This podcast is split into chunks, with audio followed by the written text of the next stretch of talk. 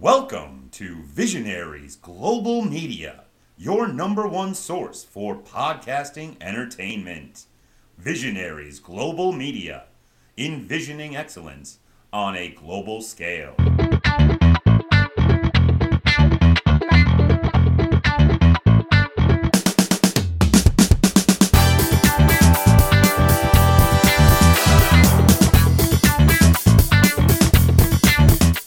Greetings, Guten Tag, hello, bloop, or however else you say hello, and welcome to VFTR 2.0.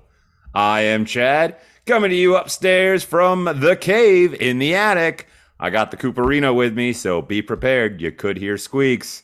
But I am also joined by the co host with the mostest, my good buddy, and the man we call Big Baby Daddy Diesel. Hello, Dadalac. I am joining you as always from Diesel's Dapper Dungeon of Delight. And yeah, what a show we have for you today. What a show. What a show. Uh, we actually we don't really plan things out. So we Yeah, maybe it'll be a great one. Maybe it'll be a bad one. Who knows? You're about to find out because we're not fucking around. Just moving right into that first segment, which is of course hashtag TRT. And uh, once again, still don't have a sound effect for it, or maybe I do, and I just made myself look dumb. Who knows what Chad will do after this is over? But we're starting top rope topics off this week with some topics slash questions from you, our wonderful fans. I know we didn't get a bunch of them, but that doesn't matter. We got some, and we're going to talk about them. So, first of all, we're starting with Schmidt, who is at Tripod Reynolds, also used to be known as Chico Six Toes. Question is Have you ever considered investing time in Jelle's Marbles or Marbula One? Which, if you don't know what those are, Diesel, it's the marble racing stuff. I saw this question and I uh, went to both of the Twitter accounts that were attached to the tweet and um looks interesting. I didn't really like do much research into it, but I mean, I could see how it's it's one of those things that are unique and like probably more difficult to do than most things. So I don't know. I could see myself being interested in it, maybe. Yeah, I think uh, after looking at the Twitter accounts and then looking up a whole bunch of YouTube videos on them, I could definitely get behind it. It's oddly satisfying to watch these marbles just race around this track, even though there's like it's like uh, what what you do what we do as kids, uh, boxcar racing and uh, those kind of things, where there's not really that much skill. It's just gravity pulling things down and then just watching it go around a track. But it's oddly satisfying to watch these marbles whip around at fucking top speeds and just go mad as they're going around. I feel like this definitely gained popularity because of, you know, lockdown and everyone just trying to find anything to at all to watch on the television. Or just like TikTok, like those uh TikToks where they put the cars on the treadmill and see what one is the last one standing. I don't know why, but I fucking love those. They just yeah, like you said, the, the marbles they're so satisfying to see like the cars racing and other ones like knocking into each other and ones that just like die and just fall right off the treadmill. And yeah look at me talking about tiktok. I don't even have tiktok app downloaded on my phone or anything like that. I just know about tiktok and i should we should do some tiktoks chad like yeah that would be entertaining and if you're trying to fill some time that's all uh Uh, but yeah, filled you filled that time beautifully, Diesel, with your TikTok chat. But I'm definitely not gonna start doing TikToks. I I've thought about it. Allison even said you guys should do so. I was like, I don't, I don't want to do TikTok. That just oh no i was joking we're too old for that app like if 100%. anything if anything we need to move into youtube but we're too lazy for that as well so we'll just we'll just stay with the audio for now and yeah but I will start watching some marble racing more often because you know, whatever. It's just satisfying. It's one of those things where I don't know why, Shouldn't be fun, but it is. No, what about the like treadmill races with the cars and stuff like that?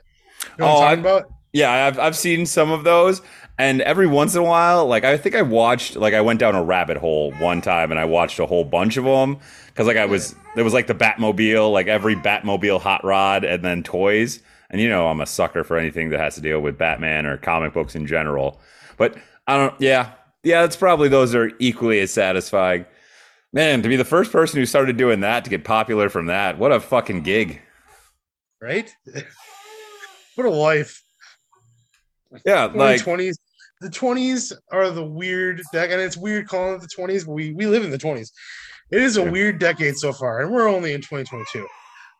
Oh yeah, no, it's it's a very very weird decade, and I It's already been the weirdest decade of my life, and we're already we're only in 2022.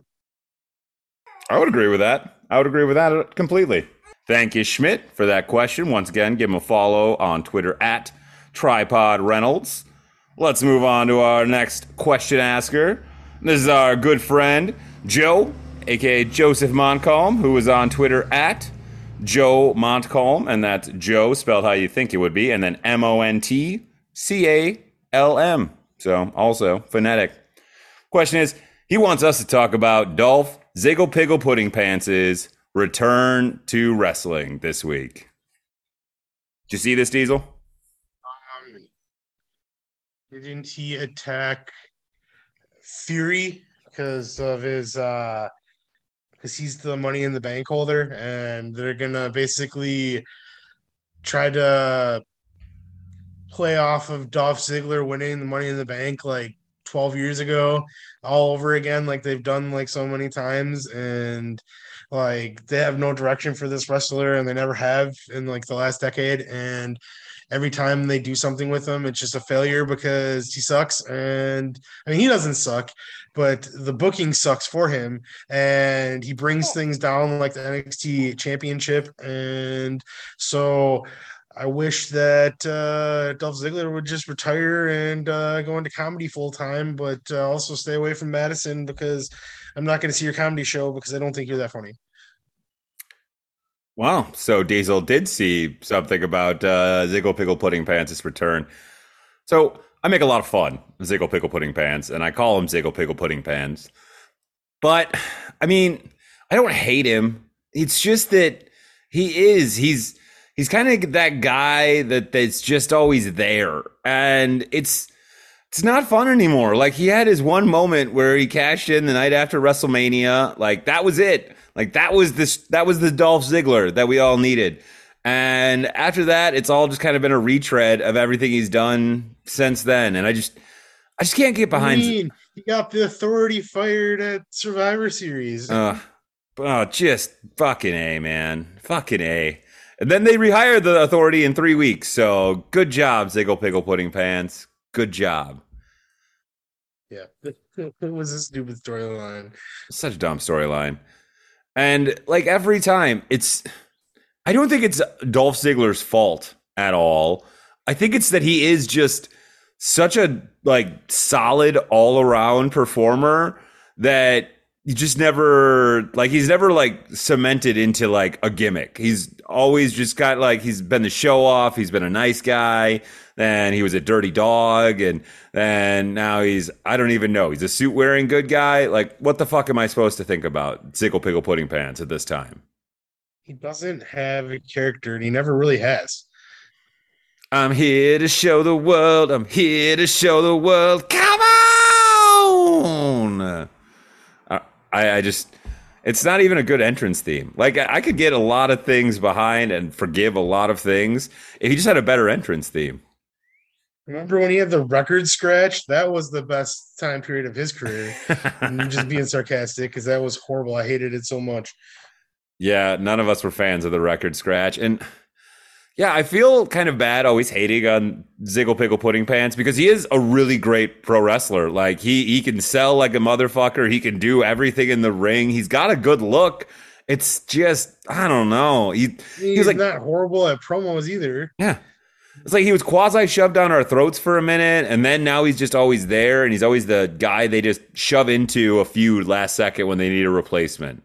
Like this wouldn't be happening if we WWE did WWE didn't have a thousand injuries right now. Like you can't tell me Dolph Ziggler would be in this position. Well, I mean, also Dolph Ziggler would feel a lot cooler if like they would actually like commit to pushes and wrestlers. You know what I mean? Like, yeah, he was world champion like I think twice in his whole like run with WWE, but like, like it have him win it more. Like, have more people like stop giving it to the same people over and over and over and like have Goldberg come in and win it. And then Brock Lesnar holds the title for a year and isn't even on TV. Like like Dolph Ziggler probably would have benefited from like being pushed on the top of the card more and he just kind of feels like a failure, you know? Oh, 100%. I for all the good things about Dolph Ziggler, just his whole run in the WWE has, you know, been kind of pitiful. As I said, I feel like he peaked way back when when he won the Money in the Bank the first time and had AJ Lee and Big E Langston with him, and he cashed in to beat who the hell did he cash in on? Was it Randy Orton or John Cena? One of the two. You feel like? I don't remember. I was I was still there in my room, Springer, so I don't remember exactly. But Randy Orton sounds right to me. So I could believe it was Randy Orton for sure. But yeah, so comments on Ziggle Pickle Pudding Pants' return. Whoopity doo, Basil. Because I just I, I just don't care anymore. And I probably should, but I don't. But let us thank Joseph Montcalm, who is on Twitter at Joe Montcalm, and make sure you check out Fourth Wall Wrestling uh, you can find them on Facebook by just searching Fourth Wall Wrestling. I'm sorry I don't have when their next show is coming up in front of me, but I guarantee they have one this month as they have a show like every month. Why you need to listen to the Midwest Wrestling Roundup. I'm sure it's on there when the next show is on. Look at these wonderful plugs we have. Yes, check out the Midwestern Wrestling Roundup and find out when the next Fourth Wall Wrestling show is. And make sure you give them a follow on the Facebook if you have a Facebook. I don't know. Seems like it's making a weird surge. I guess sidebar. Ding. I'm gonna bring the bell bell up one of these weeks. Did have you noticed that like YouTube channels have started talking about Facebook again? Mm, no. Like, like I've I've seen recently more and more Facebook channels like, oh, and make sure you give us a follow on our Facebook page as well like instead of like promoting their like Twitter or their Instagram or anything like that. No, but usually by the time they get to that part of the video, I usually am on to the next video. So I guess yeah, that's fair.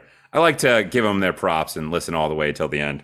I mean, I do sometimes, but sometimes, excuse me, with the like bar like with all the like upcoming videos if i'm like watching it on my computer i can see like what video i want to watch next and sometimes i get a little too antsy and i'm like okay this is just the regular old like follow me on these things subscribe all that kind of stuff. So i'm just like i know what's to happen here.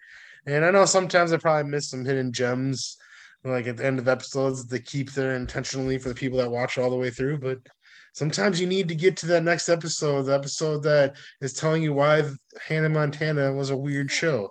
And those are the kind of those are the kind of YouTube videos I'm watching right now with people that are analysis analyzing analyzing like older TV shows right now.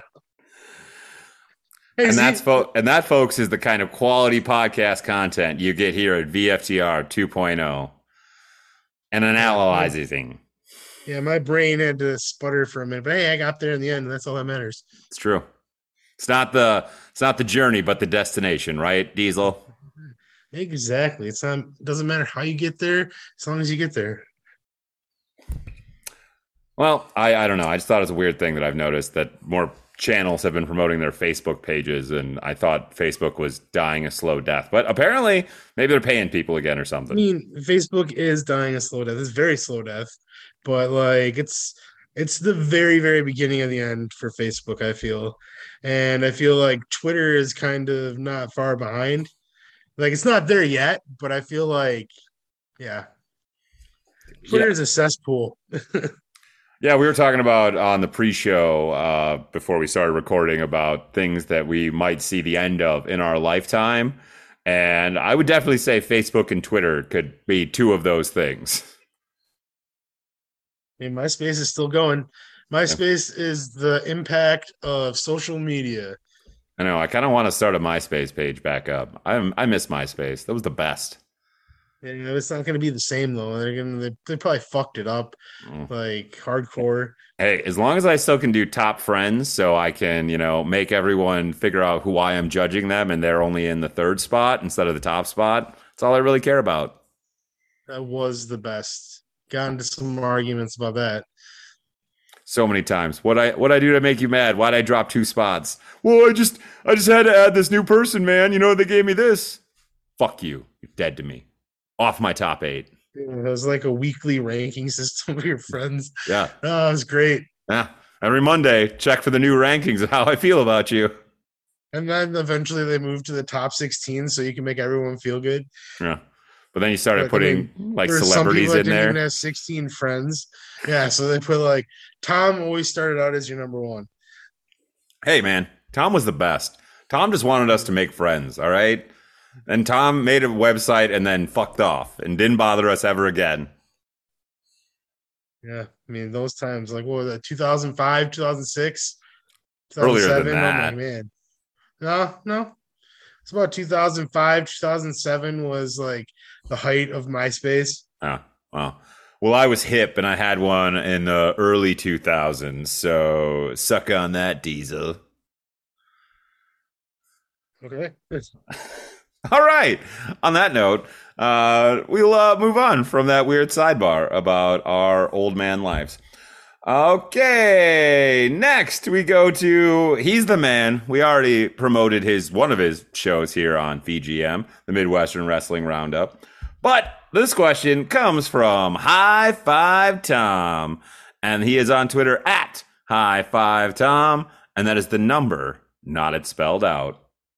But Tom would love us to, using only wrestlers from the unauthorized show that we so eloquently reviewed, another cheap plug, build a couple of matches for the upcoming Ring of Honor Death Before Dishonor pay per view, even if said performers are under contract somewhere else, i.e., the War Boys. oh man, so only. So basically, we're traveling back to 2017, but putting on a show in 2022. Correct.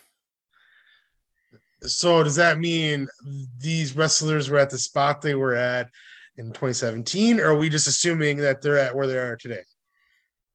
I'd, I'd say they're at the spot they are today. It's as if Okay. we had the same roster, but they just grew Okay. up. That makes it more fun for sure. Um I don't know if I would change the opening match.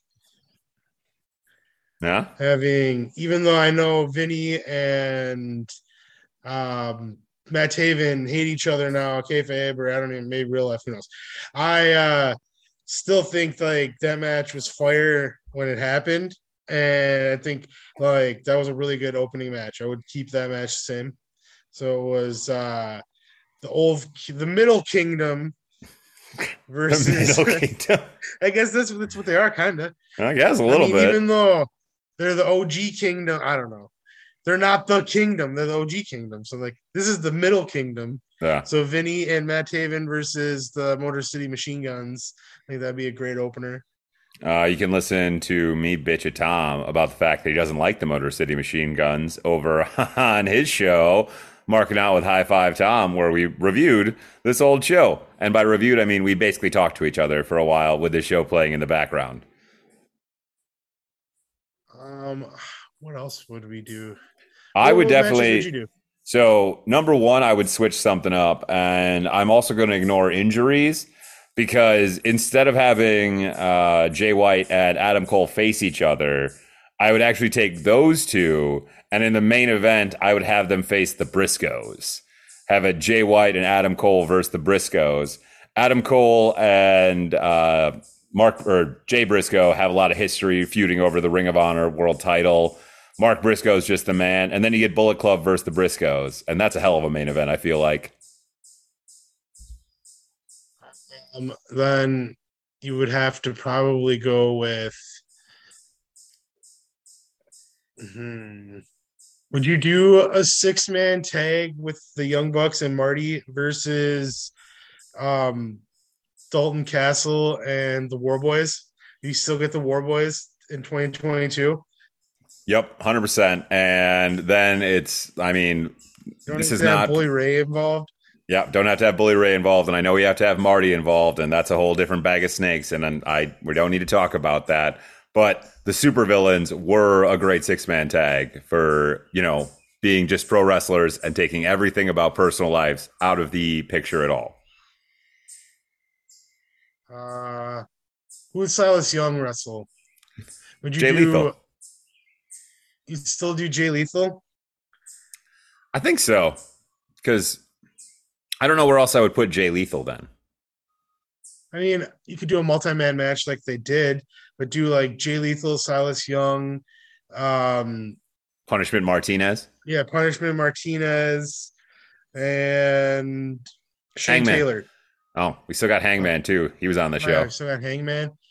Well, then, I mean, you could do Hangman versus the Beer City Bruiser. Yeah, Like those were some good matches. Like they actually put on good matches together. Yeah. And put them in a Milwaukee street fight or Yeah. a Texas yeah. death match or whatever the hell you want to call it, and just let them Like, batter the that would fuck out of each other. Yeah, that'd be a great match in 2022 for real. And not it's not even being like sarcastic. No hyperbole Um, involved. I mean, I wouldn't book Bully Ray. He can go fuck himself. We still got Legion of Boom. So we got maybe we just have it uh them face each other just for fun. Yeah, or we could throw them into the Bullet Club versus Briscoes and have the Legion of Boom and make it a three way uh, tag team match. I mean, they were the addiction then, but that night they were Legion of Boom. Yeah, I know. Uh, Sorry. Christopher Daniels and Frankie Kazarian, if you don't know who we're talking about. Sorry, that was probably a very important point to make since I don't think they ever were referred to as the Legion of Boom again. Yeah, I mean that would be a good like addition to that match for sure. Yeah. Who else are we missing? Anybody in the card? I mean, cheeseburger. Yeah. I don't know. You know what? Instead of having Colt Cabana on commentary, we could do a cheeseburger versus Colt Cabana match, comedy match. Boom. Nailed it. And I think that's everyone. Uh, whoever Rhett Titus's character we didn't book, but that's okay. and yeah, not Bully Ray. I think we only, I think we hit every other match. Pretty sure. Yeah. And if we didn't, Tom will tell us, and then we'll talk about it next week because Tom's the best. And if you don't know Tom's the best, make sure you check out all of his podcasts here on Visionaries Global Media, including Marking Out with High Five Tom, which is only one podcast, but has three separate kinds of podcasts in it, where he does Revelry for old Ring of Honor television, which is great. He does Chopping It Up, where he talks to people like me and Diesel about our past or our passions or whatever else. And then also, finally, he also has just his, what does he even call it? Showcase series, where he reviews like movies or other cool things like that. So check out Tom, Visionaries Global Media. And that's not even counting that he also does the Midwestern Wrestling Roundup, because the dude's fucking nuts. He's great, but he's fucking nuts. Follow him on Twitter at High Five Tom. And as always, that is the number five, not it spelled out. Let's keep cracking on, though. That is the end of our questions from you wonderful fans slash topics, I guess. So now we move to our first topic that Diesel and I wanted to talk about because, folks, it's getting close. I can smell it in the air. Yes, it may be summertime, but I don't care because what's really meaning a lot to me is that fall is right around the corner. And that means, folks, it's egg ball season or hand egg or what it really should be called. And it is called football season, folks, because rookie training camps open soon. And then the real training camps do. And then it's just a fucking snowball effect until we get to opening day. So Diesel and I are going to do some far too early predictions for this year's upcoming NFL season. Do you know what I saw on Facebook this morning? What did you see on Facebook this morning? We are only nine Sundays away from the first Sunday of football. See, folks, right around the corner. And then that's all we'll talk about on the podcast. So be prepared. Yeah. Um, I am I'm super excited for this football season. This off season hasn't disappointed. Like it's the thing that I like about sports is even though they're not playing games, there's still shit ton of stuff going on. Like with the NBA right now, it's going crazy with where players are going and stuff like that. Um, but the NFL this offseason has had a lot of changes, and the AFC, which was strong last season, like definitely bulked up this year and is like that's a powerhouse conference. Like Oh, for yeah. sure. Like NFC is nothing compared to the AFC, which I'm also happy that the Packers probably are the best team in the NFC, so I don't have to worry about uh like missing out on the playoffs. But Playoffs. yeah.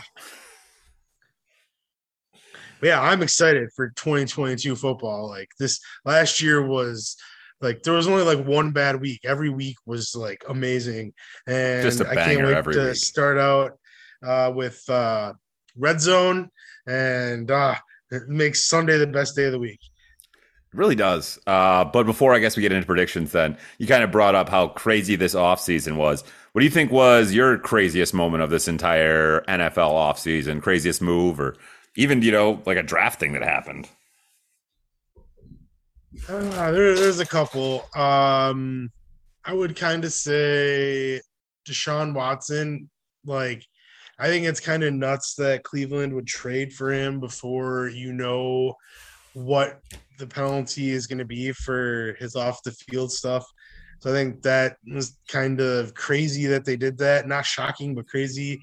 And I guess the the domino effect of trades for wide receivers when Davante Adams got traded to Las Vegas, and then the next day Tyreek Hill got traded to Miami, and then AJ Brown got traded to Philadelphia. It's just like like all these like number one receivers, all in the top five of wide receivers in the NFL, just like they have new homes now. It just it's it's kind of interesting how like that nobody predicted that happening. Like AJ Brown was like a maybe, you know, and like Davante Adams, everyone just figured that they were going to work out his contract. He was going to stay in Green Bay, and like nobody saw Tyreek Hill leaving the No. Chiefs. That was like a big shocker. But And everyone thought, especially after Aaron Rodgers, the whole Aaron Rodgers drama resolved, and he said he was coming back for another year, and they figured out the contract. Like, we live in Wisconsin. I listen to uh, generally local sports talk radio when I'm on my way to work and things like that, because sometimes it's fun to hear the local people talk about the team that I'm not biggest. I'm not a big Packers fan, but I follow the team. I know what's going on. I work in a bar. I have to talk about it all the time, so I better be informed. And the minute Aaron Rodgers re-signed, like they stopped talking about Davante Adams' contract at all because it was a foregone conclusion that Davante Adams was coming back because it was his boy Aaron Rodgers is coming back. So clearly they're going to run it back one more time. And when I saw the news that he got traded to the Raiders of all teams, and for like a decent haul. But then with the very next day, Tyreek Hill getting traded for an even huger haul. It was, yeah, I think the craziest part of the offseason was just this massive like reshuffling of number one wide receivers and even like number twos and threes. Like everyone's wide receiver corps basically is going to look completely different this year. Well, I mean, and then yeah, there's a lot of stuff, and we'll probably talk about it if we're going division by division. But like, it's just this off season has been crazy uh with the draft and stuff like that like i haven't followed college football closely enough in the last couple years to even like really know who's good or like i'm uh assuming that the people that got drafted in the first few rounds or like whoever got drafted at all should be good because you got drafted in the NFL and that's just an accomplishment whether it's in the first round or the seventh round to me that's impressive so I don't know. As long some teams, I don't know. I don't know who drafted who. I know who the Packers drafted, but yeah. But This This draft was season's going to be awesome. Yeah, this draft was also kind of a weird draft where it wasn't really a superstar draft, if you will. It was a lot of like really good players, but I don't think there was anyone who was truly like, you know, prognosticated to be a superstar. I think those are the better drafts, though. I think there's more talent in those drafts, and like I don't know, like those are the drafts you see like eight years after, and like the majority of that draft class is still playing because they were good. Yeah. You know, like, rather when you have those drafts that have a superstar, a couple superstars, and like those are the only guys playing within like the next eight years. Like it happens. So I don't know. We'll see what happens. But on uh, what were your crazy things besides the wide receivers? Was there anything for you? Uh, number two, besides the wide receivers, was Russell Wilson getting traded to the Broncos. I like the writing had been on the wall for a while that Russell wanted out of Seattle, but for what they traded for, for Russell fucking Wilson, a Super Bowl winning quarterback, like they got Drew Lock, and then Seattle did nothing. So just the absolute kind of Seattle just giving up. It feels like. So back in probably March, uh, it could have been late February. I was still delivering pizzas and I was listening to the Zach Gelb show, and John Clayton was his guest on there. RIP to John Clayton, even though I thought his opinions were always kind of stupid. But anyways, he like his opinion was there's no way they were going to trade Russell Wilson Seahawks. There was no way. And like Zach Gelb was like arguing with him about it. And like, well, you know what? They traded him, and that's probably what killed the what's his face? I can't remember his name anymore. John Clayton. It's probably not, even though he does have one of the best This is Sports Center commercials with his ponytail. Mom, I'm done with my out to Slayer. Where's the meatloaf? But yeah, um, want to get into this? Talk division by division. Sure. And uh, I guess why not, since we're already talking about him a little bit? We'll go to one of the toughest divisions in all of football this year, and we'll start in the AFC West. Yeah, I mean, this probably has to be on paper the best division easily. Oh, yeah. Like all four teams have a quarterback, and I would say the worst quarterback in the division is um, uh, what's his name? Derek Carr. Derek Carr, yeah, and And he has arguably the best wide receiver of any of the teams now with all the trades and such that happened. I'm just saying, I think David Carr is not David Carr, uh, Derek Carr is uh, His way worse older brother, David Carr. He was. Less talked about David Carr, the better. Derek Carr, I think, is still a pretty good quarterback. So I don't know. And plus, like you said, they have uh Davante Adams that's on top of having Hunter Renfrow and uh the tight end uh s- s- fucking name. um Oh, uh, Waller. yeah, Waller. Derek Waller. Darren Waller. Yeah. See, uh Should know that. I had him on every offense- fantasy team last year. yeah, that offense is stacked. So, but they're not going to win the division because they're also playing against the Broncos, who like who. The better question is who's going to get last. You know, like because I think it's going to be between the Broncos and the Raiders, unfortunately. But then again, you got the Chiefs who like don't have Tyreek Hill anymore and decided to replace them with Marquez Valdes Scantling, Scantling, who uh, was playing for the Packers for the last five years, and he was fast, but he couldn't catch a ball, save his life. So, like, I wasn't even sad to see him go, and it sucks for the Chiefs that they're going to be now on the downfall because, yeah, just the way things work. Um, that being said, you also have the other team that I haven't talked about yet in this division. The Los. Angeles. No, it's Los Angeles. Yeah, yeah, damn it. They still should be San Diego. Yeah. It doesn't feel right saying the Los Angeles Chargers. I mean, I think that it's the Chargers' year to win this division. Really? I don't know. I would say they're gonna win it with uh they're gonna win it with a 12 and 5 record because this division's gonna beat up on each other. So they're gonna get a few losses.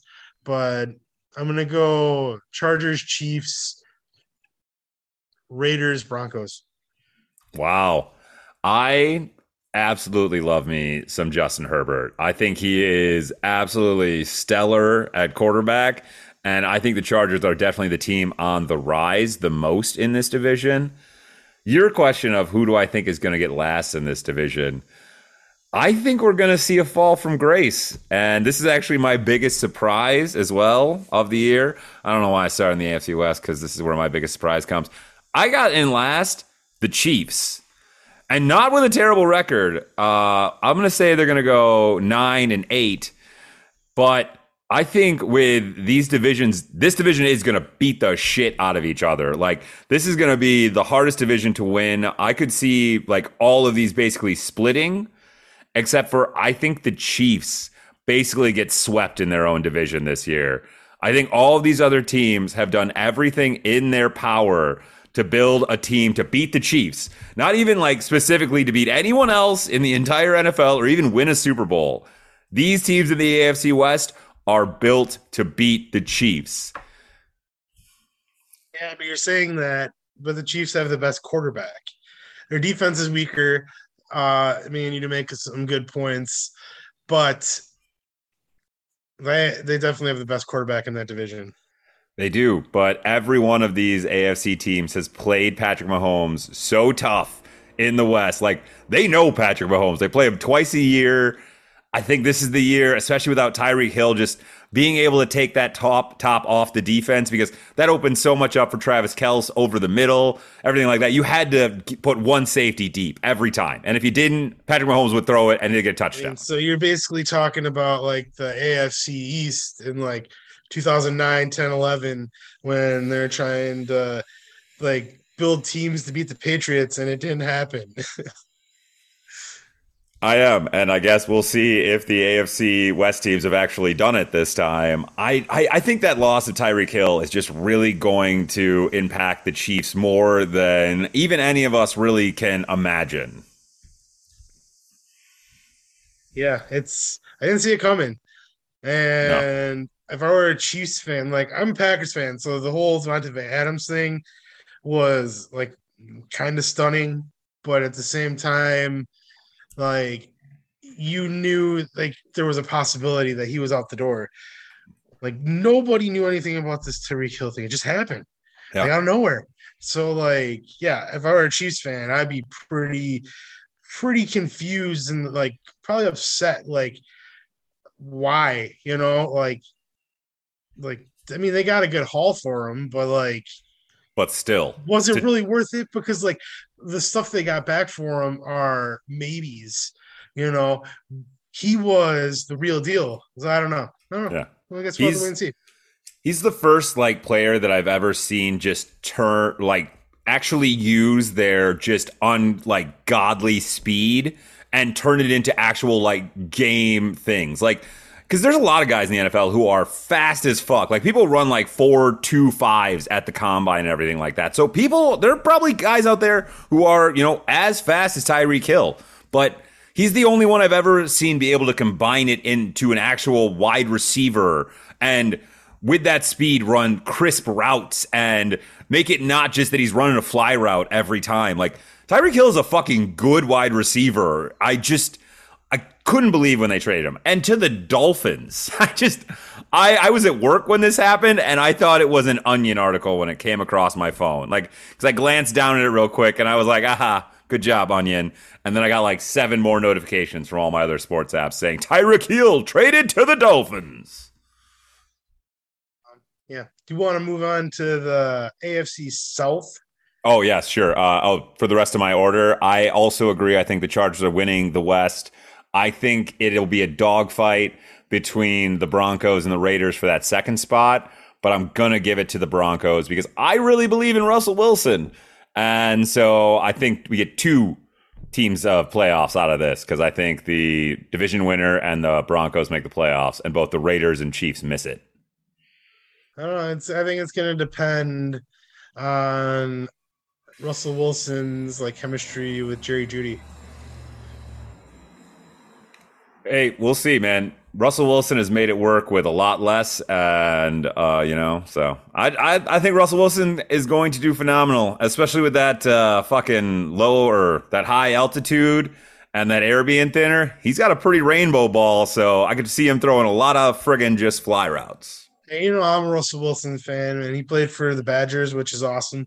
And I don't know, I just I worry that his finger injury, like he might not be the same because like when he came back, I know he came back too soon last year, but like he didn't look like Russell Wilson old. And I don't know. And I like the weird thing is that game that he got injured, I watched for like maybe 45 seconds. I flipped to it and it was that play, and I saw his finger all mangled and it, it was gross. disgusting. Yeah. Yeah. So like, yeah, I just hope that that's all good because if that's all good, then the Broncos are going to be a dangerous team. But if not, it's probably Russell Wilson's done forever. And that yeah. sucks. Yeah, it does. All right, now we can move on to the AFC South. Uh, you want me to go first this time, or you want to go first again? Go ahead. You can go first. I have my thoughts, but I'm interested to hear what you think about this division because I'm actually excited about this division. I think this is the little division that could, uh, to give like an odd reference, because I don't think anyone's going to talk about this division that much in this preseason. But I think all four of these teams are definitely, at least besides the Jags, playoff like worthy teams where we could see them do something good if you know the pieces happen to fall their way with the Titans, the Colts, the Texans, and then of course the lowly, lowly Jaguars. I think that the Jaguars are going to be a way better team this year than they were last year. I think that last year they were a way better team than their record stated. They only really got blown out uh, like a handful of times, but that's going to happen with a rookie quarterback. He's going to throw like, you know, a few three interception games. But in general, they have a solid defense, and I think they're going to get better on offense. So I don't think they're going to be that bad. I think they're going to be right at like middle of the lower end of the spectrum, like eight and ten or eight and nine. They're not going to be quite 500, but they're going to be close. They're going to middle around 500. I think the Titans come in third because I think the trading of AJ Brown once again. I don't really see that they replaced him with much. I know they drafted uh, a wide receiver and everything like that, but once again, that's an unknown commodity. So we'll see. And is this whole Ryan Tannehill experiment still going to keep working? Like, is Ryan Tannehill who we thought he was, or is who who we hope he is? Where is he the Ryan Tannehill of a couple years ago, where he threw like 40 touchdowns and no interceptions? Or is he the Ryan Tannehill of the end of last year, where he couldn't hit the broadside of a barn with a ball and kept throwing picks in crucial moments every time the game was on the line? Like, which Ryan Tannehill are we going to get? And can you keep riding Derrick Henry to infinity and beyond? Because I know he's King Henry, but man, after he got hurt last year, that team was not the same. And can he survive? Uh, so then you have the Colts at number one. Colts at number one, and a resurgent Texan team getting the second spot. Yeah. None of the three bottom teams making the playoffs, but I mean, yeah, the Colts are the obvious front runner, but I like the Jaguars to improve, like you said, because they are like they got a young quarterback that like everyone says is like generational talent, which like you could see sparks of it last year on a bad team. And this year they don't have Urban Meyer coaching them, and they have actually a Super Bowl winning coach, Doug Pederson, coaching them, which I mean, it's going to take a lot to make this team good. And I think they'll be better. I don't think they'll be playoff bound this year, but maybe it's a stepping stone into next year. Um, I do think last year they were the youngest NFL team by a lot. Like, I think their average age was only like 20, like three or something like that. It was wild how young that team is. Um, then yeah, like the Titans, you don't know what you're getting out of Ryan Tannehill. He's had ups and downs, but he's had a pretty solid career. When he, he started with Miami, and then uh, he came in as a backup to Marcus Mariota, and Marcus Mariota kind of shit the bed, and Ryan Tannehill, Ryan, Tannehill came in and picked up the pieces. And they've been a powerhouse in the AFC the last couple of seasons. But yeah, losing AJ Brown is I don't know if that's going to be as big of a deal as you think it would be because he was actually out for a good chunk of last season, and they still did some damage without Derrick Henry. So adding Derrick Henry back in the mix, if he has a season where he's healthy all year long, like they're definitely gonna win 10 games. If Derrick Henry plays all 17 games, they're winning 10 of those. I mean, you know how much I love Derrick Henry. I have been on the Derrick Henry Derrick Henry bandwagon since he came out of Alabama. I drafted him every year in the first few years where he didn't get anything, and I just hold on to him all year. I love Derrick Henry, but I just can you keep riding him? So, I guess here's my order. I'm putting the Texans last because they don't know where they're going and they're still trying to figure stuff out. And they have Lovie Smith as their coach, who like failed with the Bears. He got them to a Super Bowl, but other than that, he wasn't a very good coach of the Bears. He was horrible with uh, the Buccaneers. He was horrible with the University of Illinois, and somehow he finds himself as head coach again with his big giant Santa Claus beard, which I do like. It looks good on him. He looks but so good just, with that giant Santa Claus beard. I just, I I don't know. I'm just not a believer in the Texans this year. So I'm going to go Texans, Jaguars, Titans, Colts. And the Colts are going to be definitely a favorite in the AFC because, like, adding Matt Ryan plus having uh, James Taylor Jonathan. and yeah, James Taylor is a singer. God damn. Jonathan Taylor, and he was another Badger. I don't know how I fucked that up, but like, I don't know. They're just the Colts.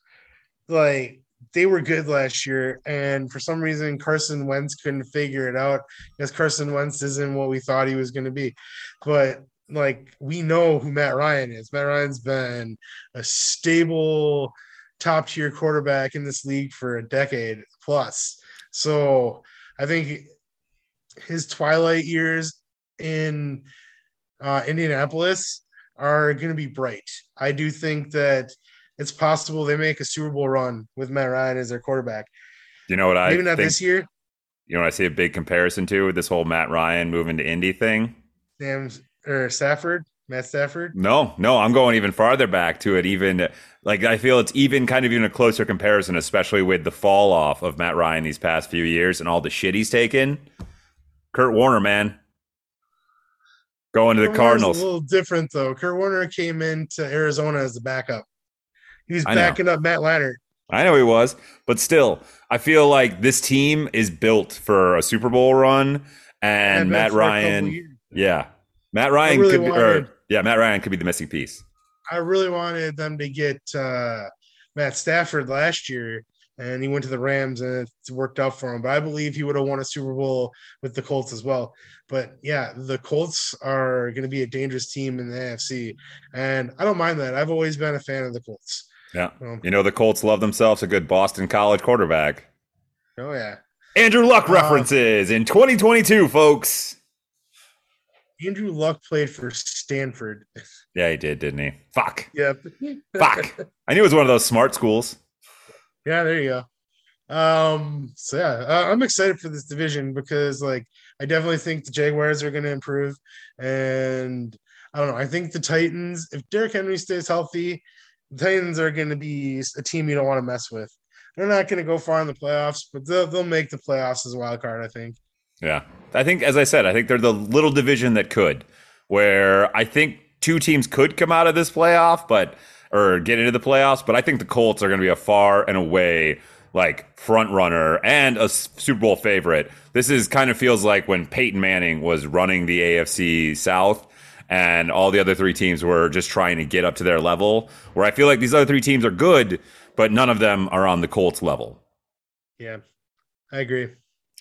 All right, uh, let's go next to the AFC North, and uh, you can go first on this one, Diesel. So this one is very interesting because uh, the team that finished in last place in this division was the Baltimore Ravens, who I believe it was like week 12, they had the number one seed in the AFC. So like, and I know that they were littered with injuries since like before the season even started. They lost like both their running backs. They lost like seven running backs. yeah, but they like both their starting running backs in preseason. They lost a whole bunch of defensive players throughout the year, and plus Lamar Jackson. But I still felt like, uh, what was his name? Who was their backup? Oh, uh, uh Tyler, what? Tyler something. Yeah, he looked good. Uh, the he's he was a rook too, or very young, wasn't he? Yeah, he's very young. I think it was a second year second year. I can't remember what his name is, but I know what you're talking about. Yeah, like he like did really good at filling in. Like they should have beat the Packers. They should have never went for two. That was the dumbest thing, ever. especially the week before when they did the same exact fucking thing. Yeah, like oh man. I it, it kind of baffles my mind that they didn't fire Harbaugh after this season because he like he blew this season. They were literally number one seed and like yeah, he blew this season. It was yeah. coaching the reason why they they started out eight and three and ended up going eight and nine, and that was because of coaching. It wasn't. I mean, injuries didn't help, but yeah. That's so, why he gets to keep I, his job is because of all those injuries. He can point a finger at that. If they wouldn't have lost that many players, I do agree they probably would have fired Harbaugh. So, like my thing here with the, the um, Ravens is though you have Lamar Jackson, who I personally feel is overrated. But that being said, I do think he's a good quarterback. I'm not saying he shouldn't be a starter or anything like that. I just feel like because he's won that MVP, like it's hard to compare like a running quarterback to like a passing quarterback. It just I don't know. Am I I prefer like the Aaron Rodgers and the Tom Brady's that sling the ball. I don't know. It's just my personal preference. But anyways, if he's also not under contract for next season, so he's probably going to try to ball out this year, and so he can make money next year. And I don't see him resigning with Baltimore because I feel like that bridge has been burnt. Like he wanted a deal done, he wanted to be the highest paid quarterback in the NFL, and they're like, um, no. And it's like that's what it was. That's basically what happened. Yeah. And so I don't know. But I feel like he's to ball out this year because he's to be looking for a job next year and getting paid. So I so I think that Baltimore is to win the North this year. They're to go from last to first, but they're barely to win the North and I think it's to be like either a game over or a tiebreaker scenario over the Bengals because the Bengals, I think, are on the rise. I think last year wasn't a fluke. And I think like that was the start of something special. And you know what else? They also like have an offensive line now. They went on free agency and signed a whole bunch of people. So Joe Burrows with an offensive line, he didn't have an offensive line last year, and look what he did.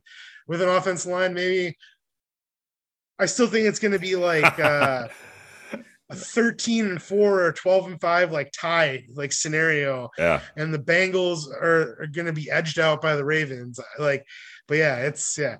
And then then who's going to get last? Because Deshaun Watson I'm surprised hasn't had like a ruling on what his punishment's going to be yet, but he's going to be suspended, whether it's going to be like half season, full season, even a couple games. That's going to affect the Browns. Plus, he's never played for the Browns, so there's going to be like a learning curve for a hot minute. I just he, no matter what, though, I did read is going to be able to participate in off season and preseason. Well, I mean, that, that's camp. definitely a plus. But like, you have Jacoby Brissett playing games compared to Deshaun Watson. You know, I don't know. It just and why did the Browns give Deshaun Watson a hundred percent guaranteed contract? Like, of all the people in the NFL right now, you'd think that he'd probably be on the list to probably not do that, just because like stuff. yeah, because of his I just- I life. don't. That's But- is wild. I Then you got just- Pittsburgh. Yeah, you got Pittsburgh, who their starting quarterback's probably gonna be Mitch Trubisky, which Mitch the bitch. Um, I don't know. It's I don't know. It's gonna be a battle for last place between the Browns and Pittsburgh. They're probably gonna be seven and 10, eight and nine teams. No, I don't know. I, I'm gonna go. I'm gonna go Browns, Pittsburgh. No, I'm gonna go Pittsburgh Browns, Bengals, Ravens, but Ravens win on tiebreaker. This division, I think, is the most difficult to pick altogether because I think there's so many just random outliers in this division that could completely change the com- you know complexion of it and how everything will shake out. What what is going to happen to Deshaun Watson? How many games is he going to be suspended for? If it's only a few games, Deshaun Watson, you know, as a Texans quarterback, was the most efficient quarterback that year, had the best passer rating, and was like the first quarterback to ever like throw for 70% or over 70% of his or complete 70% of his passes in a year with like 4,000 yards and all these touchdowns and shit. Who plays wide receiver for the Browns now? Because I know, like, because Odell got traded last year. Um, Jarvis Landry's playing for the Saints. Like, who do they even have now? That is a fantastic question. I know that they have uh, Peoples Jones. Oh yeah, yeah, he was good last year. It was. He helped, he saved me a few weeks in fantasy. That's the only reason I know that he is on that team. I mean, they still have Chubb and uh, Your boy. yeah, I can't remember his name right now for some reason. Uh, neither can I. So now we sound like idiots. But so many football players. yeah, I do love He's me my some. boy. I've had him on my fantasy team like four years. I do love me some Nick Chubb. That guy is a beast. So if if Deshaun Watson plays, like that completely changes that team. And that's a solid Browns defense. Like I don't think they really lost anybody, and they were a solid defense last year. And then you have Pittsburgh, and who the fuck knows what Pittsburgh's going to do, but they're always going to be tough. Like, no matter who's playing on that Pittsburgh team, it doesn't seem to matter. They I either think I think Mitch Trubisky is probably better than a really old Ben Roethlisberger was last year. I think that's an improvement at quarterback, to be honest. It is, and they also have the rookie out of Pitt, uh, whose name I also can't think of right now. But I, I don't I don't think he's going to start right away. No, I think Mitch Trubisky is going to win the job, and I think he's going to do a fine job because he's not playing for the Bears because the Bears ruined him. I mean, they should have never drafted him number two, anyways. But whatever, that's a different story. But uh yeah, wonder. Sidebar: sidebar, ding. chaos theory. If the Bears were to have drafted Deshaun Watson, did this whole like massage scandal happen? Does it happen? You know, I mean, I know probably not. Chicago's a way different town than uh, like Houston, Houston? Texan. Yeah, I don't know. Like, I don't know. It's weird to think about, right? yeah, What if they would have like traded up to get Deshaun Watson instead of Mitch Trubisky? which made no sense. Even as someone who's not an NFL prognosticator, how do you trade that many picks for a guy who played one year of college I football? still think the funniest thing is the fucking 49ers wanted Nick Bosa. They didn't want a quarterback. So, like, you gave up all these picks to move up one spot with a team that was drafting Nick Bosa no matter what. Correct. Great management, the guys. Dumbest draft move in the history of the draft. I don't care what you say. And Yeah. you have Mitch Trubisky with the draft that had Deshaun Watson and Patrick Mahomes in it. Mm-hmm. And Patrick Mahomes fell. You could have just you, you didn't even need to draft him in the fucking three spot. You could have got somebody else and waited, got him in the second round. But back to this year of football. So the Browns and Pittsburgh are just absolute wild cards to me. I don't think I'm not saying wild card teams. I'm just saying complete wild cards. So I don't know. They could either have a you know season that they're right around 500, or they could be absolute shitstorms where Yeah. they go two and 15. They're not going to sneak into the playoffs like the Steelers did last year. I feel like the AFC is too strong for that. But then again, there's going to be a lot of like teams that got beat up through the year. There has to be a team that, with that extra wild card spot, I guess there has to be a team that slips in. Yeah. So I don't. Well, I'm a, I maybe- have that. maybe- maybe coming up in my next Steelers division. again. Maybe, but maybe maybe Sean Watson is only suspended like half a season and comes back and tears it up, and they sneak into the playoffs and they make a run. Who knows? Could be interesting. Oh yeah. And then the top of this division, I think the Bengals are an improved team who just came off a Super Bowl run. And I know there's a lot of stigma behind the team that loses the Super Bowl. The year after, they usually have a, you know, bad year. It's just how it goes. Seen it happen many a time, but there are teams who have bucked that trend. And I think the Bengals are going to be one of them because that defense is good. They got an offensive line now. And I don't think that connection between Burrow and Ja'Marr Chase is going anywhere. And by God, is that not one hell of a QB to wide receiver connection? I think that they not run away with the division, but I think they actually win this division and have it sealed up where they get to rest Ja'Marr Chase and Burrow for week 17. 18. 18, sorry. 17 Um, games, I- 18 weeks. I think low key the Cincinnati Bengals have the best receiving corps in the NFL. I think a lot of people are overlooking the talents of Tee Higgins and TJ Boyd. I really do think. Like, and then you throw in really CJ Uzomah at tight end. Yeah, like, and they got a good uh, run game too with um and Joe. Uh, Mixon. yeah, Joe Mixon. Like, yeah, ugh. man, they're Mixon for a Mixon. Uh, I like. I'm not gonna lie. I am on the bandwagon for the Bengals. I mean, I've never hated them before, but I've never liked them as much as I like them right now.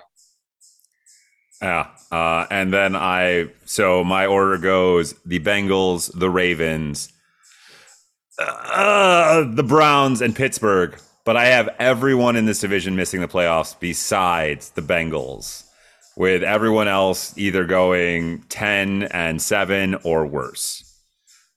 So, what do you think uh, Lamar Jackson's going to do this year? Like I said, he's it's contract year. He's looking to get paid. I think that Lamar Jackson is going to attempt to ball out, and I think something bad's going to happen. He's going to get hurt again. yeah. He's going to do a front flip into the end zone when there's no one around him and hurt his back and Yeah. miss five games because of it. Yeah, I just with so many injuries last year, I know it's we can just go, oh yeah, you know, if all those players come back, they're going to be a way better team.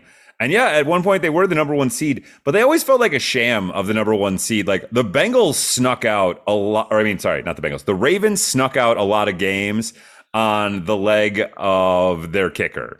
Like they won a lot of last second games. Well, they beat the Lions with the record, which Yeah.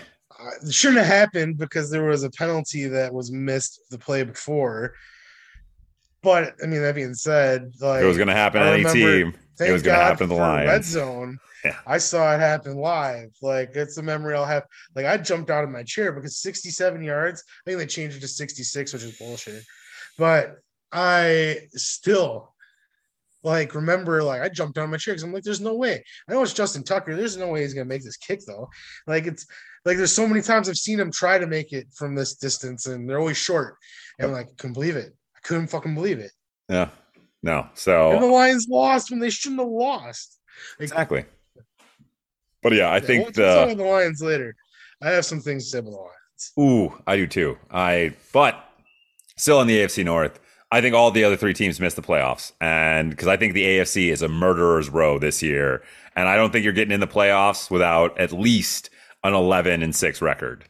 Let's recap. So so far you said only the Colts in the South, Yep. only the Bengals in the North. Yep. Did you have two in the West? I did have two in the West. I had the Chargers winning and the Broncos uh, as a wild card team. So then obviously there's three in the East. That is correct, good sir. now. Yeah. And that's what I like to call a transition. Heyo, segue. AFC West. You want me to go first, or you want to go first? It's the East. Yeah, East, you yeah. go first. This is your division.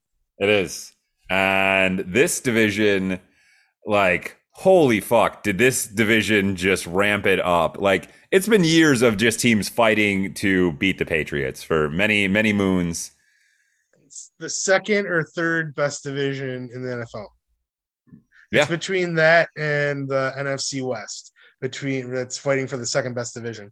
I would completely agree with that, and I would say it's a toss-up as well because I just think don't think there's any comparison to the AFC West. All four of those teams are just stacked from top to bottom, and every other division has at least one weak horse in their division who's going to get the shit kicked out of them for a while. The And AFC North has three weak horses in that division, and probably some uh, some things need to go out to pasture and maybe you know start over again. But AFC East, the Bills, an absolutely terrifying team.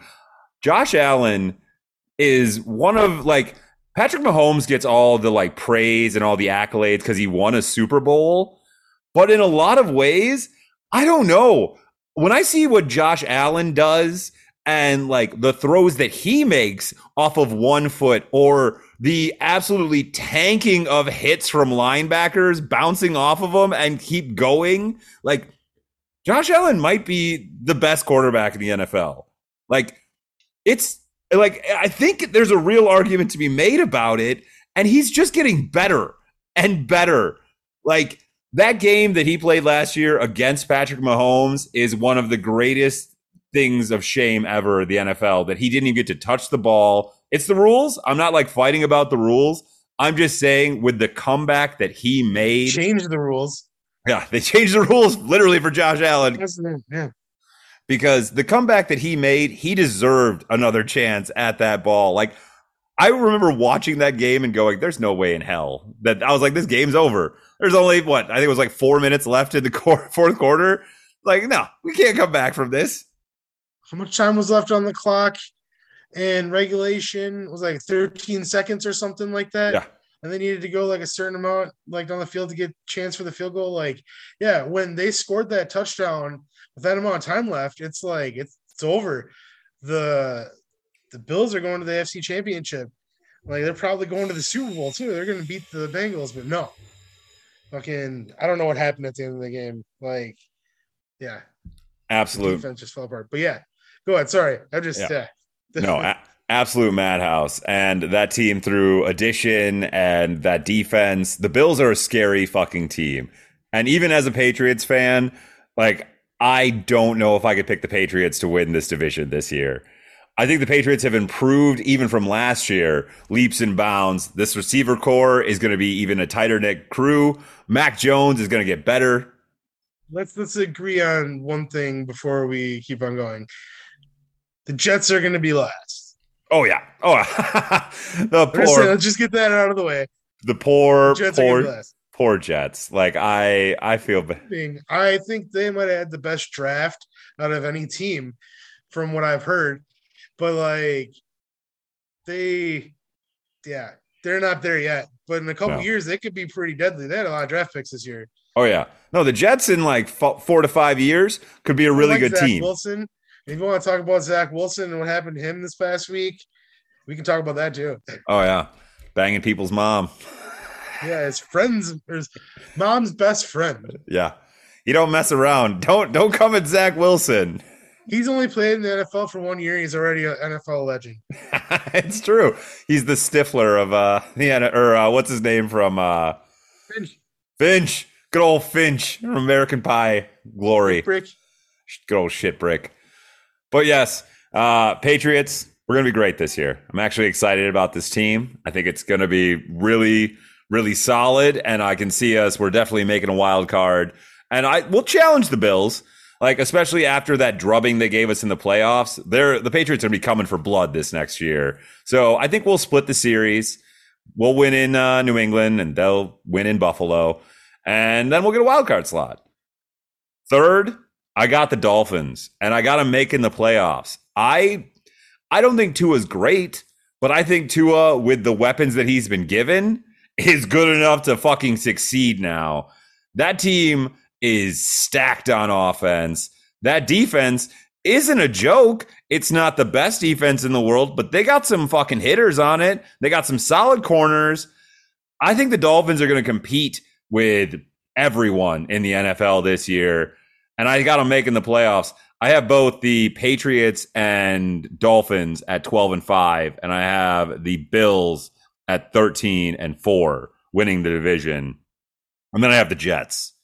And I I'm gonna set the over under at three and a half games for Jets win total this year because they are they had a great draft. Don't get me wrong, but they are young and they are still figuring it out.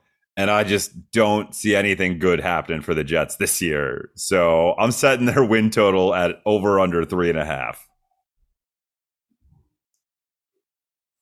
Okay, so um, my I'm gonna recap mine. I'm trying to figure out my playoff teams. So in the West, coming out of the West, I you said the Chargers winning, and I think you said the Chiefs as well. Yes. Um, I didn't say if I had two teams coming out of there. Uh, I'm gonna go with the Chargers are the only team coming out of the West. So that means I'm gonna have in the South, I have the Colts and the Titans, and then the North, I have the Ravens and the Bengals. So only the, one team out of oh, the two. East. Oh yeah, because you only had one out of yep, only one out of the West. Yep, sorry. Um, so I have obviously the Bills winning this division. I think the Bills got even stronger. Um, they add more pieces. They got Von Miller now, who will help out this year, but I don't know like how long he's going to help out. They gave him a pretty big deal for like a long time. I think they overpaid for him. He's but, just trying to get as many fucking rings as he can at the in the heyday or the heydays of his uh, career, huh? He's going to help out this year for sure. Um, the Bills are going to be, in my opinion, on paper, the Bills are the team to beat in the AFC. So Bills are going to win the division, and Obviously, I said the Jets are going to get last place. I think they'll get over three wins. I have them winning five games. All right, so I think take the over. I feel like they have a good culture and they believe in their head coach, and I think that I really like Zach Wilson as a quarterback as well. So they might even win like six games if like he has a like pretty good season.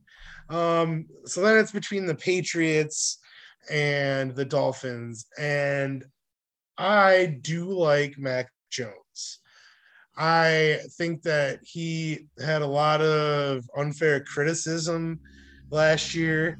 Um, but also, I like the way the Dolphins were like down and out last year and then just rattled off seven in a row.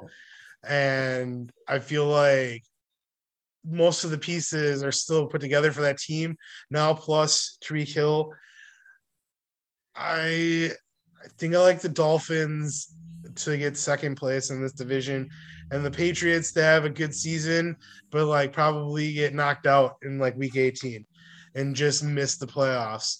I just I don't know. I think Tua also is harshly criticized at times because I do think he's a good quarterback. And it's interesting that they're both Alabama quarterbacks, which is kind of cool. But uh, so I'm gonna go with Bills, Dolphins, Patriots, Jets. That's fair. I'm not gonna, you know, strike you down for not picking my Patriots in the playoffs, but I don't agree. You believe in Mac Jones, though. Don't get me wrong. I think this is the year I'm going to buy a Mac Jones jersey. I didn't buy one last year, but I think this is the year I buy one. I think we got a good young crop of QBs that are going to be solid for like this next generation. Oh yeah, and once again, the AFC is just a murderer's row of teams. It's absolutely insane how stacked the AFC is. Now let's go to the lesser division real quick. Conference. Yeah, conference. All right. We're going to start in the NFC, let's say East. We were in the AFC East, so let's just pop over to the NFC East. And it's your turn to go first, Diesel. And the NFC East, like I hate this division for some reason. It's just I don't know. They're just there's this feeling about the NFC East that just nobody ever wants to win it. Like, how many times has there been back to back winners since they realigned the divisions? Like, maybe twice. So, um, I don't know. Last year, Cowboys won, and we all know what happened to the Cowboys. They uh, got Mike McCarthy in the playoffs with, uh, I mean, it was a good thought. Shouldn't have happened because it was stupid execution. But I can see his thought process. If there's one thing that, if there's one good thing I have to say about Mike McCarthy, is he is always like thinking outside of the box. And it works out for him sometimes, like in the Super Bowl 45 when he started the second half with an onside kick and caught the Steelers off guard. That was a great idea. But with 16 seconds left to have, run a quarterback draw down the middle of the field with no timeouts, That wasn't smart. not a good idea. No. not not not the brightest. Yes, but that being said, I think the Cowboys are going to be 11 and 6. And I think that's what it's going to take to win this division. I think that the Eagles have improved with getting AJ Brown and they were already pretty decent. They they just snuck into the playoffs last year with that final wild card spot. But they got murdered. Um, that was one of the only bad games of the playoffs. Um, I think the Cowboys are still going to win the division. Eagles are going to get second. Um, we got the Giants and now the Commanders, which The which is so weird. It's so weird. So the Giants are going to get last. I think the Commanders they're going to go eight and nine.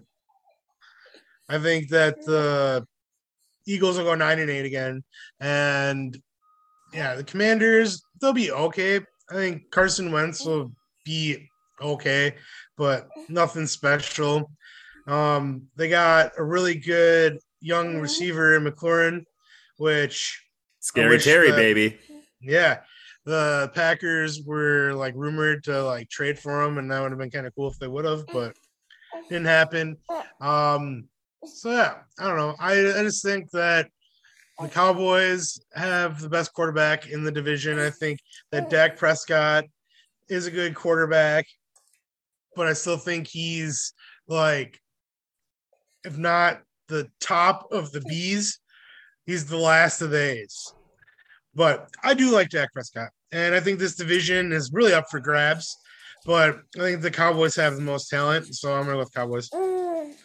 I, I I did I don't disagree. I like the Cowboys as well, but not to win the division because I think this is my biggest surprise in the NFC is the ascension of Jalen Hurts.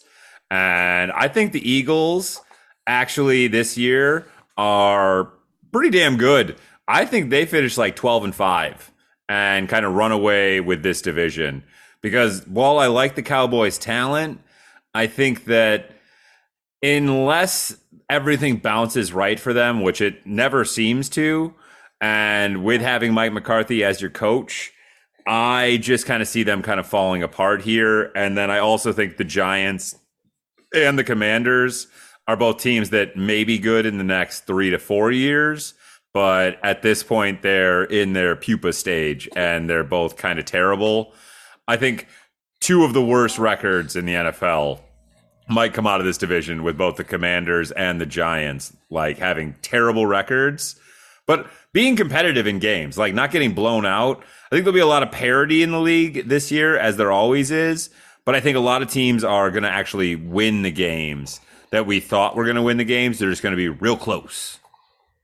I feel bad for Daniel Jones because like I had high hopes for him coming out, but I don't know. I think that the Giants were probably a bad place for him to go, and like I mean, we all saw what happened to Sam Darnold, and like last year, he was pretty god awful for the Panthers, but I don't know. I feel bad for Daniel Jones. This division is definitely a competitive division, but in a bad way.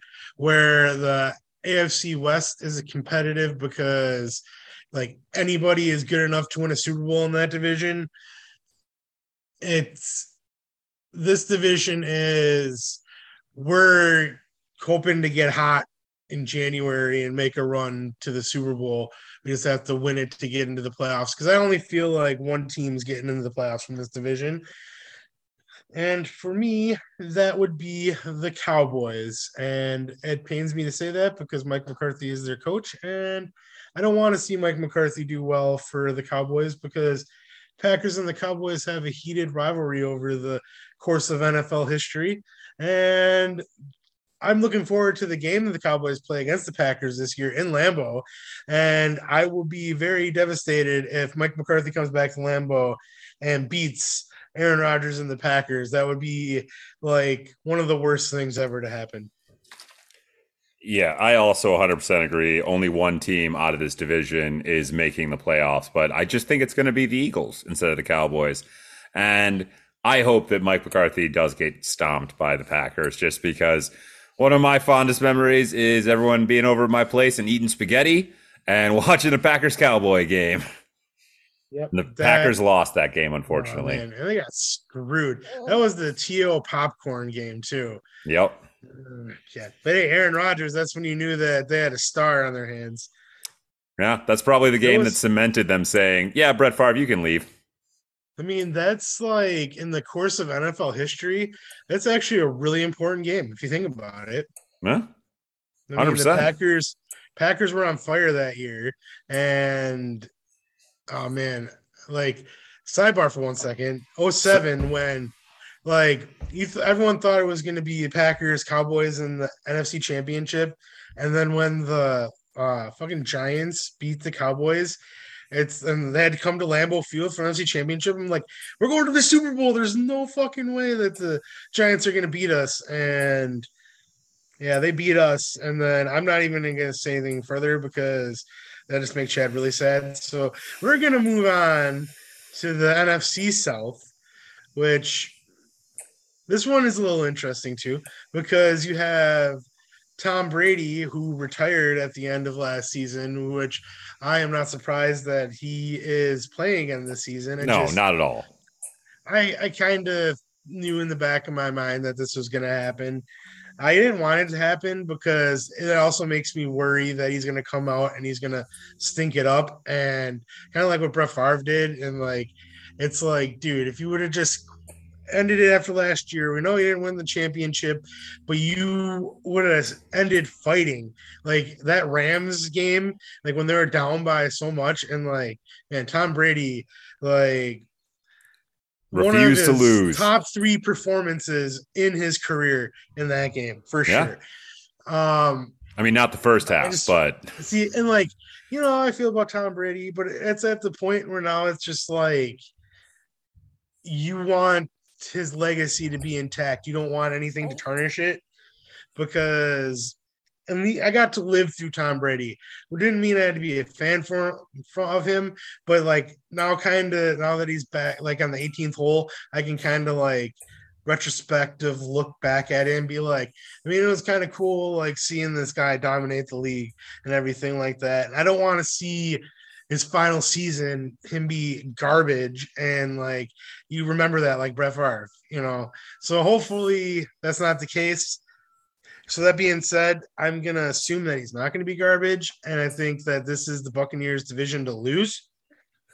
Um, I also feel like and this is one of my surprises, and a lot of people are to say I'm nuts because, like, the Saints are in this division, and a lot of people think the Saints have improved a lot. But I also have a good feeling about the Panthers and really, Baker Mayfield. Baker Mayfield has a bad rap because nobody in the media likes him, and like people just talk shit about him all the time. I don't think he's that bad of a quarterback. Like he played hurt last year. Like if he wouldn't have played, everyone would have said he was a baby back bitch. He played with a bad throwing shoulder and couldn't perform up to like the levels they needed him to perform in the playoffs. Everyone says he's a bad quarterback. It's like Baker can't win. Like I feel like Baker is definitely unfairly treated, and there's a reason he went number one overall. And I think like week one, I want to see him just like demolish the Browns. That would be amazing. Like I am big fan of Baker, and like he won them a playoff game against the Steelers, and like they just no love for him. I just I don't get this organization.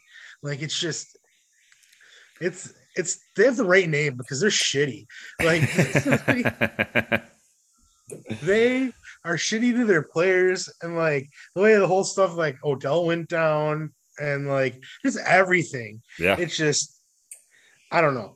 But like, yes, I think that the Panthers are gonna get second in this division and probably get that last wild card spot, that seven spot. Like I believe in Baker. I also believe in their coach. I can't remember his name right now. The kind of chubby guy that looks like the creator of Matt Rhule. Yeah, Matt Rhule. Like Got a I great name. believer. I know. I'm also a believer in him. Um, I think that the Saints are going to be good. Um, they have great receivers. They have they just signed the Honey Badger too. But my thing is, I don't think Jameis Winston is going to stay healthy for an entire season, and they're going to fall into that trap that they fell into last year.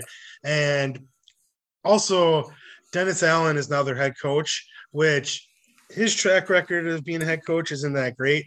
He used to coach uh, Oakland, and yeah, he didn't do very good. Um, I don't know. I'm just not a believer in the Saints. I just feel like that Jameis is get, gonna get hurt. Um, so I put them at third, and then who am I missing? Oh, the ATL. Oh yeah, obviously. Sorry, Atlanta. But yeah, you're going to be fighting for that number one spot and maybe get a really good quarterback. Because I just don't think that you're going to be doing anything with Marcus Mariota. I mean, he, I like Marcus Mariota, but he doesn't have anything to like around him. Like Ridley is out for the year, whether he wanted to come back or not. He's suspended because he bet on a game while he wasn't playing when he left the league, but he bet on the. I don't know. That just I don't know. That just seems like got. Kyle Pitts, and that's it. Yeah. Um, I mean, they got Cordarrelle. Like, he had a monster year last year. Like, man, they used him right. I'm surprised no other teams like used him like that. Yeah. Like the Vikings and the Bears fucked up for sure. Because that guy is good. And he still is good. Um, yeah, but there there's no way they're winning more than four games. There's no way. No. And like, I don't know. They, like I said, they'll be fighting to get uh number one quarterback, and who knows? Maybe that that's good for them because they rode Matt Ryan for a really long time, and so I don't know. But yeah, that's my. It's gonna be Buccaneers, Panthers, uh, yeah, the other two teams. Saints, Atlanta. It's- it's Saints Atlanta. Um, I have I have the Bucs winning. I think that Tom Brady coming back was a foregone conclusion. I do. I think he's got one more season in the tank. I know he's made a lot of jokes about playing until he's fifty and everything like that. I think this has got to be Tom Brady's last year because as much as I love Tom Brady, and I do think last year, I mean, he led the league in yards, touchdowns, you know, completion percentage, all those like stats and everything like that. And then he brought them back in that game against the Rams, which they, you know, still lost in the end. But I think he's got one more year in him. And I think they run away with this division because I think that I, I do agree with you. I like that the Panthers, what they've done. I think Baker will be a good quarterback there for them. But the real question is can Christian McCaffrey stay healthy for an entire season? Because without CMC, that team just doesn't go. With CMC, hell yeah, I could completely see what you are saying and agree that, yeah, they could sneak into the playoffs. But if he misses another, you know, seven to 10 games again this year, I just don't think they have enough anywhere else on the field to get them over the hump. And I don't think their defense is there yet to, you know, shut people down. The Saints, I want to believe in Jameis Winston. I think he gets an unfair rap, especially with all the talk about him, you know, basically not being able to see because he needed LASIK and he just didn't. And it's just a wild thing. And now he's going to be healthy, hopefully. And that wide receiver corps is good. You got Alvin Kamara. I just I don't think that either the Saints, the Panthers, or the very I feel bad for Kyle Pitts and the Atlanta Falcons are going to be able to do much of anything this year. I think they all have rough schedules, and I think the Bucs are going to beat up on them. Bucs are clearly going to lose probably one, or if not both games, to New Orleans because that's just what they do during the regular season. For some reason, Tom Brady can't beat New Orleans in the regular season. But besides that, I see the Bucs sweeping this division, and only the Bucs making the playoffs here from the South. Okay, then either the second or third best division in the league, the NFC West. What do you got? You you go first this time. Whew. This this is another like if Seattle just would have improved at all, like this would probably be the best division in football. Like, but instead they went the opposite way. That I'm kind of surprised that they didn't offer more for Baker. Yeah. I I am too with just you have the 49ers, you have the Seattle Seahawks, you have the Arizona Cardinals, and you have the LA Rams. Like this division is stacked from top to bottom. If Seattle just doesn't trade Russell Wilson and or if they do, then get something better than Drew Lock. Because don't get me wrong, I don't think Drew Lock is that bad, but I also don't think he's that good. Like he's a solid quarterback who is like a filler guy. He's the kind of guy you get for the years while you're waiting for your next franchise quarterback. But the rest of Seattle's team isn't set up like that. Like you have DK Metcalf, Tyler Lockett, you have like so many pieces on that team. And that defense with a lot of like no names and things like that still is always good because it's Seattle. But they're getting last in this division. Like it's without a question, they getting last. I feel like it was a really weird trade too because they traded Drew Lock and Noah Fant, which Noah Fant is a good tight end, and I don't understand why they'd want to give up that piece if they're getting Russell Wilson. Like I feel like I don't know, it's not as good of a trade because you're you're giving up a little too much. I don't know. I mean, Russell Wilson's good, but like think about like having Noah Fant to throw to as another option. Like that would be money, and that would definitely be build building a team to beat the Chiefs. But yeah, I don't know. It was a weird trade overall, just the whole Russell Wilson to the Denver Broncos, and then what the Seattle got in return. It's just weird. I think Seattle is definitely in rebuilding mode, which I also think that means this has got to be Pete Carroll's last year, right? I'm surprised he's still there. Yeah. I'm surprised he didn't get fired last season. Like it just, I don't know. He hasn't been a bad coach. I mean, he's been to two Super Bowls and everything like that, won one, but like sometimes it's just time to start fresh. And like they've passed that time. I'm just they're just holding on to the fact that he's taken them to just two Super Bowls. It's that's the only thing, and it's actually hurting them because they do need to get somebody else in there and right this ship because their stadium is actually a ship, so it works. Hey, totally works, and yeah, so I just can't, I can't see Seattle doing much this year. But then you get the other three teams in this division: the Cardinals, the Niners, and the frickin' Rams, the Super Bowl defending Rams, and you just like, where do you fucking go with this division? Like, I mean, do the Cardinals finally get their shit together and, like, with that roster, like, dominate the way they should? Do the Rams repeat because they basically kept everything and are just saying we're gonna just run it back one more time? Well, or do they just keep everything? I, I think they upgraded. Like they got Bobby Wagner on defense and uh who did they sign at receiver? Um, because they lost Robert Woods. Yeah. Oh, yeah. Who did they um, get a wide receiver? They got someone else really good. You're right.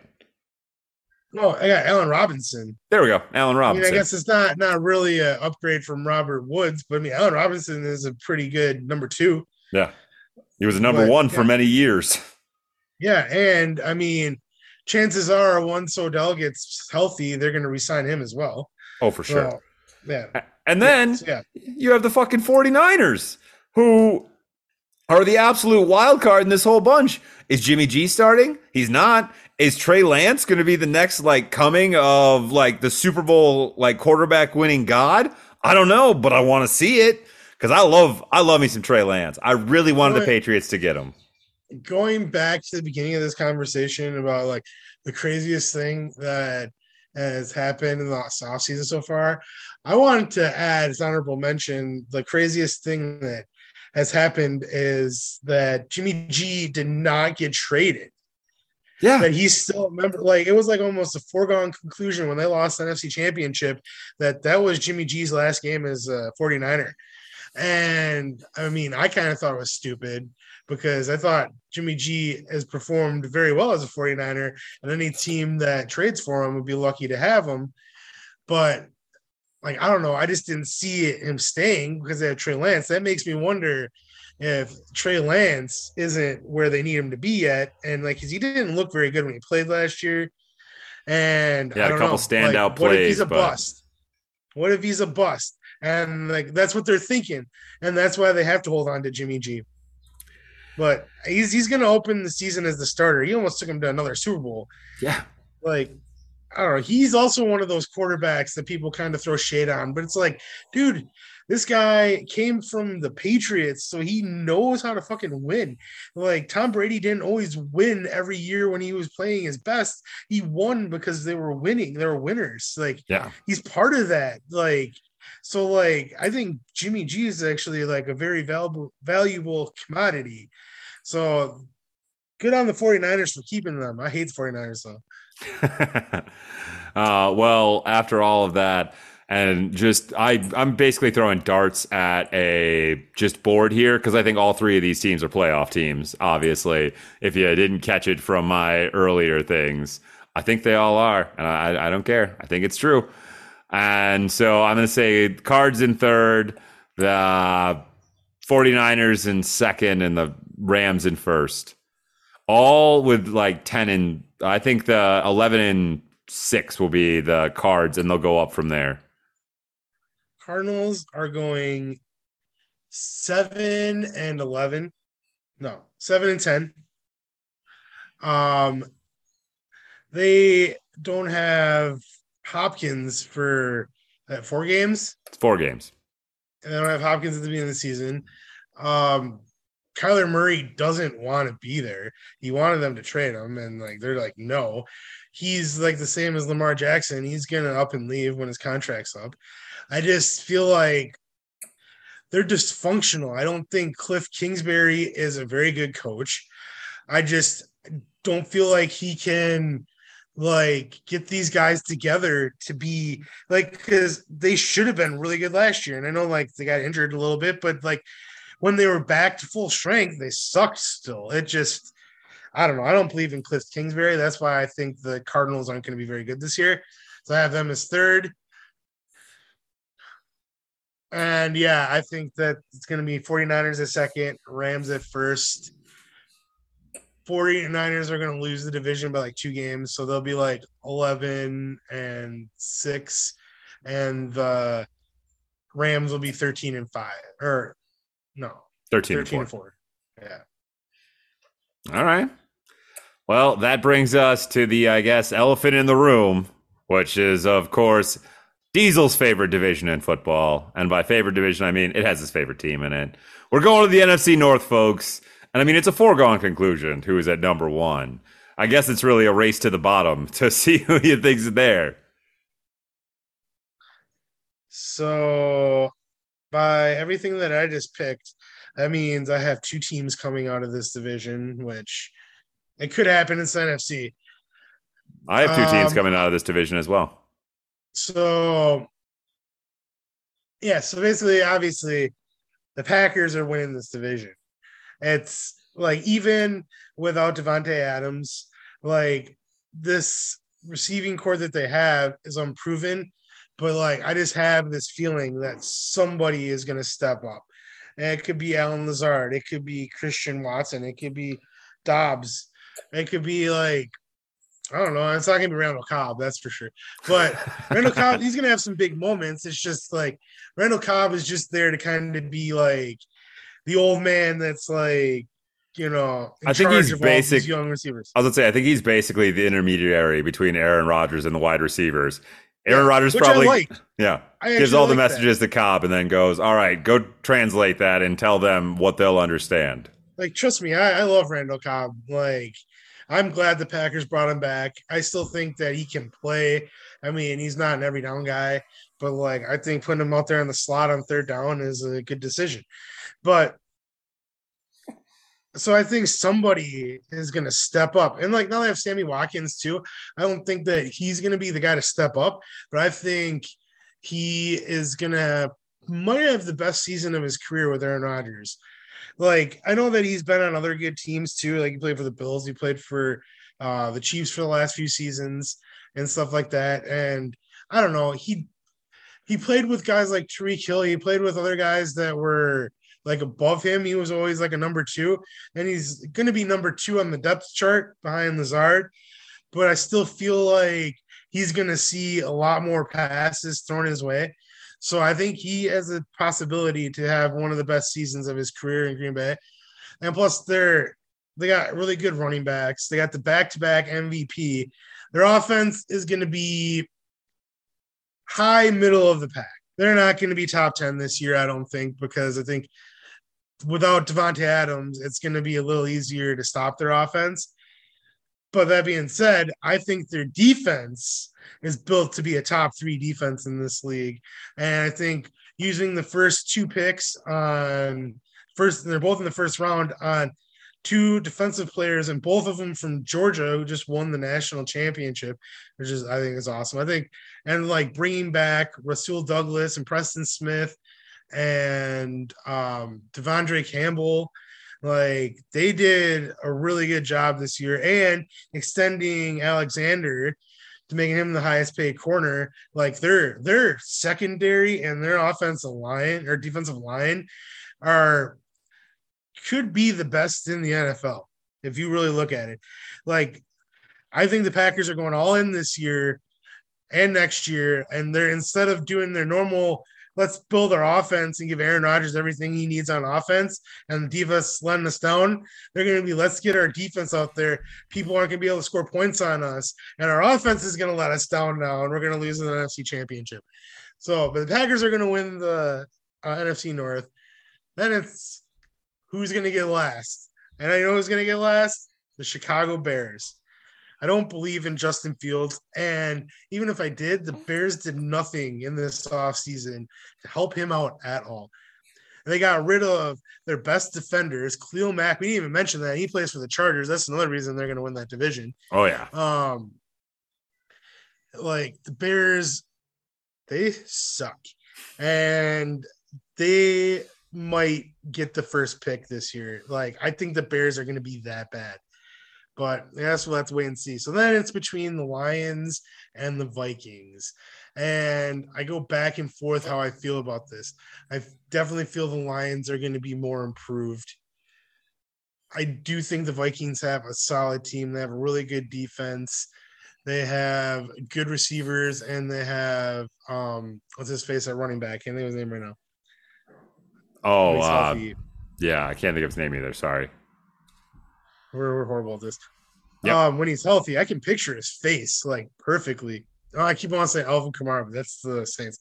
Um, yeah. Anyways, like the Vikings are pretty decent, but there's just something about the Lions under Dan Campbell and the way like like the resilience they had last year and like how many games did they lose on the final drive by like less than four points or like four points or less or like they could have won like six more games than they did last year. It just like I don't know. There's something about them that like makes me feel like they're on the rise, but I, I just can't see them surpassing the Vikings at number two.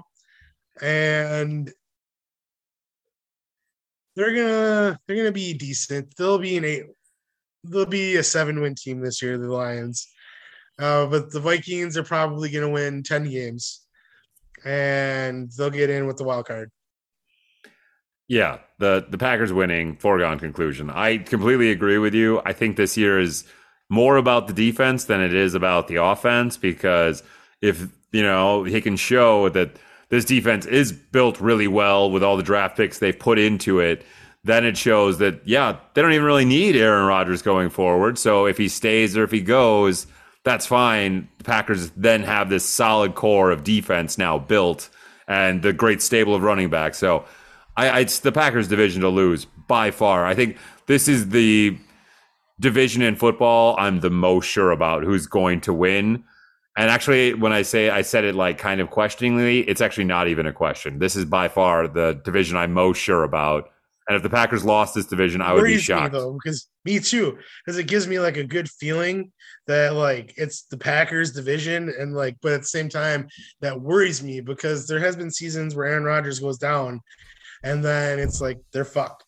You know, that's and like those are the seasons too, where it's like it's the Packers division to lose, and they lose Aaron Rodgers and they lose the division. So it's like I mean, you just never can tell with the injury bug who it's going to strike. So you just got to cross your fingers and hope. In second place, going to the playoffs for the first time in what feels like a thousand years. It's only been like five six a thousand years. The Detroit Lions, as the law of averages has to average out this year, and all of those close games they lost last year, they've got to win at least a few more of those games, folks. And they have a good team. Not a great team, but a good team. And Jared Goff takes a lot of fucking shit. He's a Super Bowl quarterback. He's been to a motherfucking Super Bowl, people and they believe in Dan Campbell so much. It's wild. I have never seen a team rally behind a coach more than the Lions do around him, especially in losing seasons. Like, come on. I, I just got to believe that this is the Lions' year to make the playoffs again and maybe even get a win, a wild card win on the weekend, just for real shits and giggles. You know what? Like, one of the craziest things in like all the NFL is the Lions have never won a playoff game in the Super Bowl era. Like, think about that. So since 1967, I think was like the 66 season or whatever, the Lions never have won a playoff game. They've been in the playoffs like four times, I think, in that span as well, which is nuts. How can this franchise be this bad for this long when, like, if you go back before the Super Bowl era, they were one of the more dominant franchises in NFL history. It's it's same with the Browns too. It's it's mind-boggling. It is like how, especially with the way the NFL works, and the worst teams always getting the top draft picks and everything of that nature how have they not been able to turn it around and you know have at least one like good year where you do something and you come back to glory? The Bengals did it in like Barry three years. Sanders. They had Barry Sanders, arguably the best running back in the history of the NFL. They had Calvin Johnson, arguably one of the greatest wide receivers of all time. Matt Stafford throwing to him. Like they had Matt Stafford for 13 seasons. And the first thing he did when he left was win a Super Bowl MVP. Like, seriously, like, like, and I'm like, good for him, for real. Like, and I feel like every Lions fan out there is was rooting for the Rams in that Super Bowl because like Matt Stafford is going to be their guy for life is he did nothing wrong for the Lions except try to win for them. He had his heart and soul for the Lions, and Matt Stafford will forever be one of my favorite quarterbacks because of that. But yeah, it wasn't my turn to talk.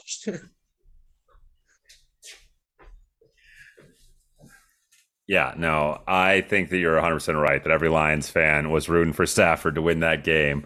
And when he did, like no no Lions fan was mad that he won a Super Bowl, which is just a sign. That guy played through injury. He played like even in losing seasons, he never went off the field unless he was physically forced to. Like he was always like he was wearing flak jackets, he was getting his ass kicked. They never had an offensive line. I just think this is their year. They're going to make the playoffs and they're going to finally do it. They're going to win a fucking playoff game. They're going to lose in the next round, but they're going to win a playoff game. I like Goff. I do like Goff. Um, so yeah, and I think that it's crazy that he just got written off because he got traded to the Lions. So now he's the Lions quarterback. So that must mean he's a piece of shit. Which, like you said, he took his team to a Super Bowl. He was the number one overall draft pick. And yeah, maybe he hasn't like lived up to that, but there's a lot of other number one overall draft pick quarterbacks that have played a lot worse than Goff has played. So like they're definitely going to be better this year. And I thought Goff had a really decent season last year for them only winning like what three games. Yeah. Like Goff, like he didn't play the full year. He was injured part of it, but like when he was on the field, I thought he had a really decent season. He was one of the better quarterbacks out there that no one ever talked about. So yeah. And they got Amon-Ra St. Brown, and he's going to be on every one of my fantasy teams because he's got the greatest name. Yeah, the Packers got rid of his brother. Equanimeous. He went to the Bears. Yeah. Um, where uh so what do you have to say about the Vikings then? I think the Vikings are. I think the Vikings and uh, Bears are both kind of in the same boat this year, where they're just kind of middle of the road teams. Where I think they could win anywhere between six to nine games, just depending on how where the cookie crumbles. But I don't think they're playoff teams, and I don't really know what those teams are doing. They they seem to try and be in win now mode, but they also don't because they both trade away a lot of their pieces every time they get a chance or don't go for the pieces that are out there. I don't really, I don't know if I. They got a decent run game when, what's his face? I can't remember his name for some reason. Dalvin Cooks. Yeah, Dalvin Cook. When Dalvin Cook stays on the field, like they got a good run game. And Justin Jefferson is definitely one of the top receivers in the league. Kirk Cousins is just Kirk he's Cousins. he's, he's, Kirk Cousins. He's not bad. No. But he's not good either. Like, like on the scale of quarterbacks in like 2009, he was Eli Manning. Yeah. I mean, he's Kirk Cousins. He's never gonna he's the new mouth breather. Yeah, he just he might win you a few games if he's in a real lucky state of mind and he'll give you a soundbite where he's all jacked up after a game. You like that? But, you know, besides that, I you know, I don't think he's as even as good as Eli was because I don't know if he's getting a Super Bowl ever. Oh no, no, he's not. He's definitely not the Vikings, but yeah. um I don't know what other team yeah, I don't know because he's kind of he's definitely on the back nine. He's oh, been yeah. in the league for a long time now, so long it's like, time. and he's not he's not Matthew Stafford either, where like he was really good. No. Like he's been a good quarterback. Like don't get me wrong, but he's not Hall of Fame worthy where Matt no. Stafford is. That's why he won a Super Bowl. Yeah, no, Matt Stafford, Hall of Famer. Kirk Cousins will be selling cars uh, after he's done with his NFL career. Actually, that's a lie. He'll definitely be a broadcast person somewhere. He went to Michigan State. He's, he's a smart yeah, dude. He'll be he'll be in the Michigan State Hall of Fame. How about yeah. that? Oh, for sure. They don't have a big Hall of Fame for quarterbacks, so I can throw him in there, baby. For sure.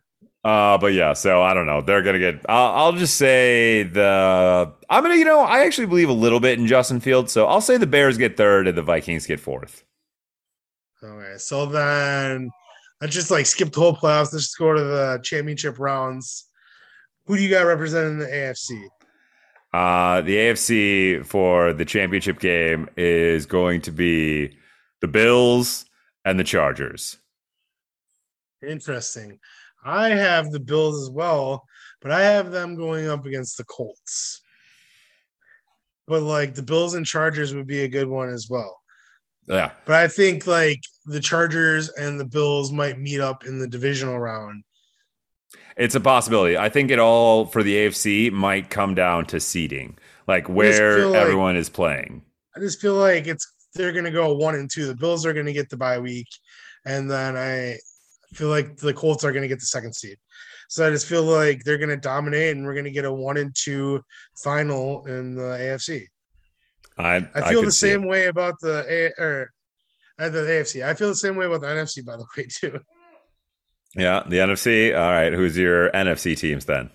got a rematch of the 2020 season NFC Championship game. I think it's going to be the Packers and the Buccaneers, but this time the game is going to be in Tampa Bay. Wow. Um, I have the Buccaneers and I have the San Francisco 49ers. Then once again, I think like the Buccaneers and the 49ers are going to run into each other before the championship because I feel like these are going to be the one and two seeds. Yeah. I think that the Rams are going to be three because I think it's also going to go head to head with the Packers because they play each other. I think the Packers are going to beat them because they always beat the Rams in the regular season. It's true. I guess they do beat them in the playoffs too. That's one of the teams that they can beat in the playoffs. Um, yeah. So, anyways, I just think yeah. Um, and then I'm gonna go with uh Super Bowl that would make uh Drew Reindl extremely happy, and that'd be Bills Packers. Wow. Really going just full on homer for yourself right there. I like it. I like it a lot. I mean, I I never pick the Packers to go like to the Super Bowl just because I mean I do, but I don't. Like if I if I don't feel like they're gonna go to the Super Bowl, I don't just throw them in there. Yeah. I don't know. I just feel like this defense might be enough to like get them over the hump. Like teams are really gonna have to try hard to score points on them. As long as they stay healthy, it's they're gonna be a really tough team to beat. Yeah. I I could see it. I mean, I know I didn't pick them in the championship game, but I could definitely see the Packers making a championship game and making a Super Bowl run this year. The NFC is super weak, and the Packers are one of the best teams in the conference by a lot. So definitely could happen. Uh, I think the Super Bowl is going to be one last stand of good old Tom Brady going back one more time, and he's going to be taking on Josh Allen of the Bills. And I think in that Super Bowl scenario, I don't have Tom Brady riding off into the sunset happily. I think Josh Allen kind of rids himself of the demon of Tom Brady, and Tom Brady retires. What's interesting about your NFC matchup though is you got Tom Brady versus Jimmy G. What if, If Jimmy Jimmy, G- G topples Tom Brady to go to the Super Bowl? Ooh, Like, I mean, that's a storyline right there. Like, that's what's so great about the NFL. It's like wrestling storylines all over the place. So, who do you got winning then? Oh yeah, you already said. Never mind. I said the You Bills. I, I got the. Bills winning the Super I, Bowl. I think I also feel like it's the Bills' year. They just they got to be hungry after that loss last year. Like they almost made it two years ago, and then the way this shit went down, like they should have won that game. Like, yeah, like Josh Allen, he's got to be hungry. So I'm, I'm going Bills. I- I have the Packers in the NFC. Yeah, no, I think that honestly, I think whoever comes out of the AFC this year is winning the Super Bowl. I have the AFC, like, I know it's going to be an absolute dogfight, but as they always say, metal sharpens metal. And I think whoever comes out of the AFC is just going to have had to just banish such a murderer's row of teams to get there. They're going to come in, and I don't think it's going to be a slaughterhouse or anything. I see It'll be a Super Bowl. Super Bowl will be a good game, but I would definitely take the AFC uh, team against the NFC field if I was just making a bet on which way the Super Bowl is going this year. on paper, yeah, because Yeah. like once you get to January, as you saw with the 49ers last year, like anything's possible. Anything is possible. Or even or fuck, even the fucking Bengals. Yeah. You know? It's true. Like zero to hero, baby. That that Bengals team, it's it's wild. And you know there's gonna be that surprise team. There always is. There's that one team every year that falls and that one team every year that rises. So those were our way too early NFL picks for this upcoming 2023 season, which sounds especially weird to say, and I don't like it at all after it left my lips. So we're gonna move on before Chad has an existential freakout.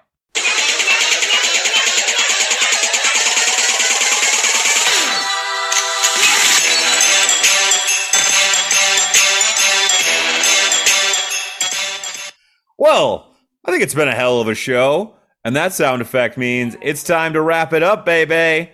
So, Diesel, final thoughts time. Uh, final thoughts uh, this weekend. We're going to visit Emily's grandma, so that'll be fun. Um, we got some plans to go out to dinner, and then she's making us a pork tenderloin on I think Saturday night. Uh, also, since it's in Illinois, I'm going to be hitting up the dispensary on the way home. Um, and bringing home some goodies for later. Um, other than that, I don't know what else got going on. I mean, it's going to be pretty jam packed weekend with uh, to Emily's grandma's. Next week, we're planning on trying to get a cat.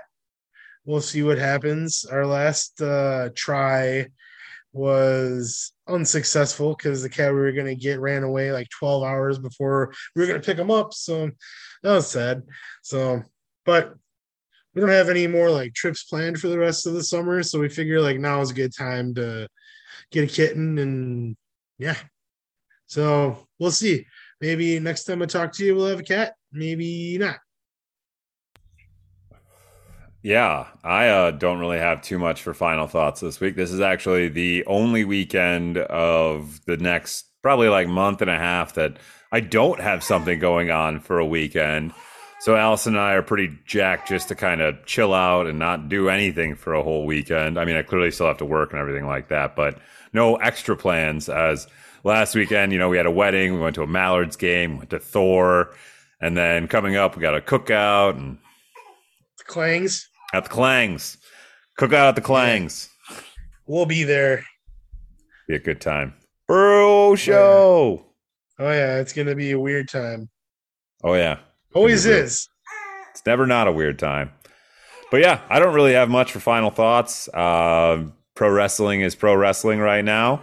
It's kind of once again a little bit of a you know downswing to go back up on the roller coaster because if we were up all the time, then we'd just all die, and it wouldn't be as fun. But Diesel, why don't you do some social media stuff so we can get on out of here?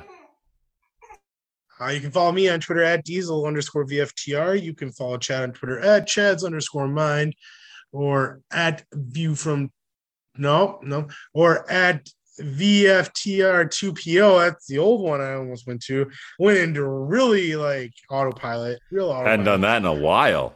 No. Uh, you can follow us on Facebook or Instagram by searching View from the Top Rope Official. We're on YouTube at View from the Top Rope. You can follow us or you can send us an email at a view from top rope at gmail.com. Follow Visionaries Global Media at Vision Viz Global Media at no, god damn it. I'm just yeah, I give up. Follow follow Visionaries Global Media on Twitter at Viz Global Media. Send your podcasts into Visionaries Global Media at gmail.com, where you'll be heard on SoundCloud, Stitcher, iHeartRadio, Spotify, Google Play, Apple Podcasts, Podknife, and Podtail. And I'm so glad that's done because I was having issues this week. Wow, man. Uh, we still love you, even though that was one of your biggest biffs in a long time. That was pretty rough to Yeah, listen to. I don't know. I see. I started out in autopilot, and then like trying to like catch up from where. Yeah, it was just it was a mess. I shouldn't do that. obviously, obviously not. Well, on that note, though, we thank you so much for listening to this madness that we call a podcast. Hopefully, we've gotten you through that boring work day, that workout that we're so proud of you for finishing, or whatever else you happen to be doing while you're listening to this podcast. I have been Chad. He has been Diesel. Once again, thank you so much for all of our listeners out there. We love every one of you. We love just doing this podcast. Thank you for listening to my daughter cry in the background if I don't cut it all out, because I'm definitely not going to. She loves you all as well. But always remember to be nice to each other out there. There's no reason to be a dick. We're all just humans trying to survive on this spinning blue orb that we call Earth. And always remember to climb up high and enjoy VFTR 2.0.